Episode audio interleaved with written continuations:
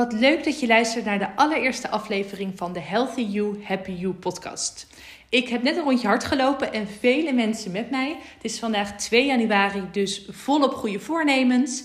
En dat is dan ook meteen het thema van deze podcast. Ik heb allereerst gekeken van hoeveel mensen hebben goede voornemens en hoeveel mensen houden dat vol. Ik had al wel verwacht dat dat laag zou zijn, maar het is echt behoorlijk schrikbarend. En daarin wil ik je dus ook in deze podcast mee gaan nemen. Hoe zorg je er nou voor dat jij je goede voornemens wel volhoudt? En dat je op 31 december 2022 met een goed gevoel terugkijkt dat jij wel je goede voornemens hebt gehaald. Laten we eerst eens gaan kijken hoeveel uh, Nederlanders daadwerkelijk goede voornemens heeft. Dat is 8 op de 10 Nederlanders. Dus dat is behoorlijk veel. Supergoed. Want nou ja, goede voornemens zijn natuurlijk, zoals de naam al zegt, goed om te hebben. Um, de meest genoemde goede voornemens zijn afvallen en meer sporten. Ik denk dat dat ook wel te verwachten is. Ik verwacht dat de kans ook groot is dat dat een van jouw goede voornemens is. En dan komen we bij het schrikbarende deel. Dat is namelijk dat na twee weken de meeste mensen al afhaken. Dus het lukt de gemiddelde Nederlander ongeveer twee weken om zijn of haar goede voornemen vol te houden. Nou, wat ik al zei, ik had verwacht dat het laag was, maar dit vind ik wel echt heel heftig. En uh, slechts 8% schijnt zijn of haar goede voornemens dus daadwerkelijk het jaar lang vol te houden. 8%, dat is niet best. Dus ik ga jou in deze podcast tips geven om ervoor te zorgen dat jij je goede voornemens wel volhoudt. En dat je dus bij, dat, bij die 8% zit. Als het even kan, wil ik die 8% graag opkrikken. Um, dus daar gaan we. Mijn eerste tip is om een beetje, um, nou ja, een, een schot voor open doel, is om haalbare doelen op te stellen. Dus zorg ervoor dat jouw doelen um, specifiek en meetbaar zijn. Dus als jij bijvoorbeeld zegt: Ik wil meer bewegen. Wat wil je dan specifiek gaan doen? Wil je gaan hardlopen? Wil je um, naar de sportschool gaan? Het is nu een beetje lastig, maar laten we erop hopen dat dat binnen twee weken weer kan. Um, wil je gaan wandelen? Wil je gaan fietsen? Nou ja, maak het dus concreet. Wat is de beweging die jij daadwerkelijk wil gaan doen? En ook hoe vaak wil je dit gaan doen? Um, wil je bijvoorbeeld op uh, maandag en donderdag gaan? Plan het dan ook meteen in, zodat het er echt staat. Want als jij van tevoren denkt van oké, ik ga deze week twee keer per week, of deze week twee keer hardlopen. Um, dan is het heel makkelijk om op maandag te denken, nou, komt niet zo lekker uit. Dat ga ik op dinsdag doen. Op dinsdag denk je, mm, misschien is het een beetje koud, een beetje winderig. Laat ik op woensdag gaan. Dus je blijft het dan voor je uitschuiven. Nou, dan is de kans heel groot dat die twee keer er niet van komt. Dus plan het daadwerkelijk in, zodat je echt van tevoren weet, oké, dit zijn de dagen dat ik dan daadwerkelijk ga hardlopen of ga bewegen. Weet je, de, de vorm die voor jou werkt. Want dat is ook meteen belangrijk bij haalbare doelen. Zorg ervoor dat je uh, iets gaat doen wat je daadwerkelijk leuk vindt om te doen. Als jij een gruwelijke hekel hebt aan naar de sportschool gaan, ja, ga dat vooral niet doen. Want dat ga jij niet op de lange termijn volhouden. Dan hoor je dus bij die mensen die na twee weken al uh, afhaken. En dan gaat er heel weinig terechtkomen van jouw goede voornemens. Dus nummer 1, haalbare doelen. Maak ze specifiek en meetbaar en tijdsgebonden. Dus plan ze in in je agenda. Dan mijn tweede tip is om korte termijn doelen op te stellen en je successen te vieren.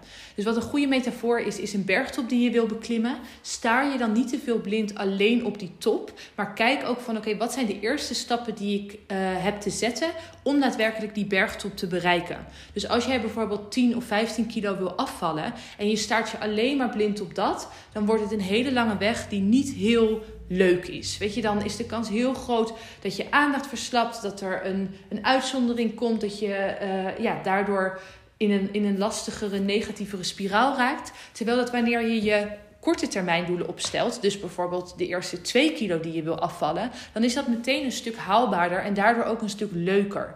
En wat dan heel belangrijk is om daar ook meteen een succesmoment of een um, beloning voor jezelf aan te koppelen.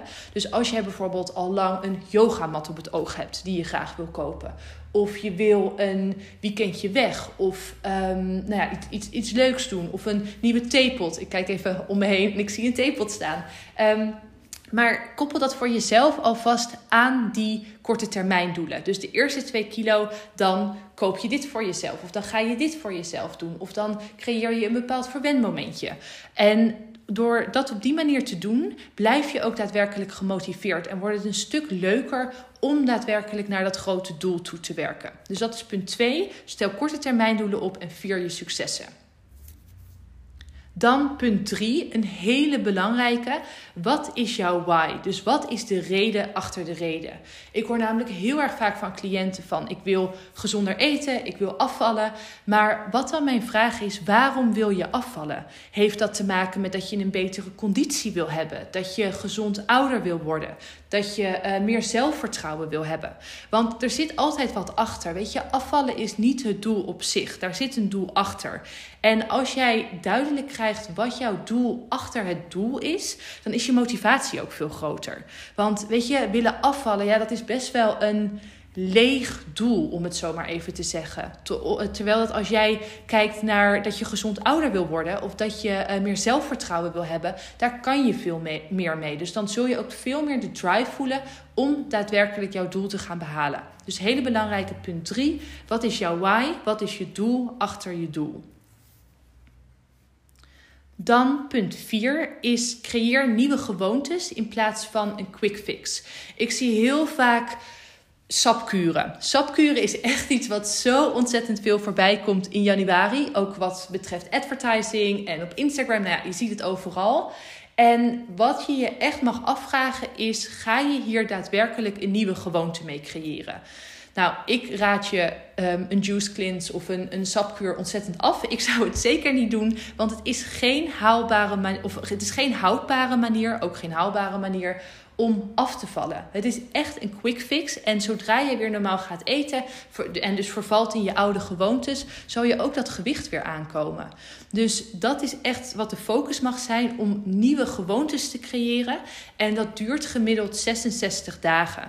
Dus gun jezelf ook die tijd. Weet je, verwacht niet van jezelf dat jij dus binnen één of twee weken volledig nieuwe gewoontes hebt. Want dat gaat gewoon niet zo zijn. Dat is een spier die je, die je traint. Net zoals dat je, dat je krachttraining doet of dat je je conditie traint. Zijn het trainen van je gewoontes is ook iets wat je herhaaldelijk zal moeten doen voordat het een gewoonte is. Dus denk daar ook over na. Van oké, wat zijn de. Um, wat zijn mijn, mijn uh, voornemens? En eh, focus dat meer op een quick fix of focus dat meer op het creëren van een nieuwe gewoonte.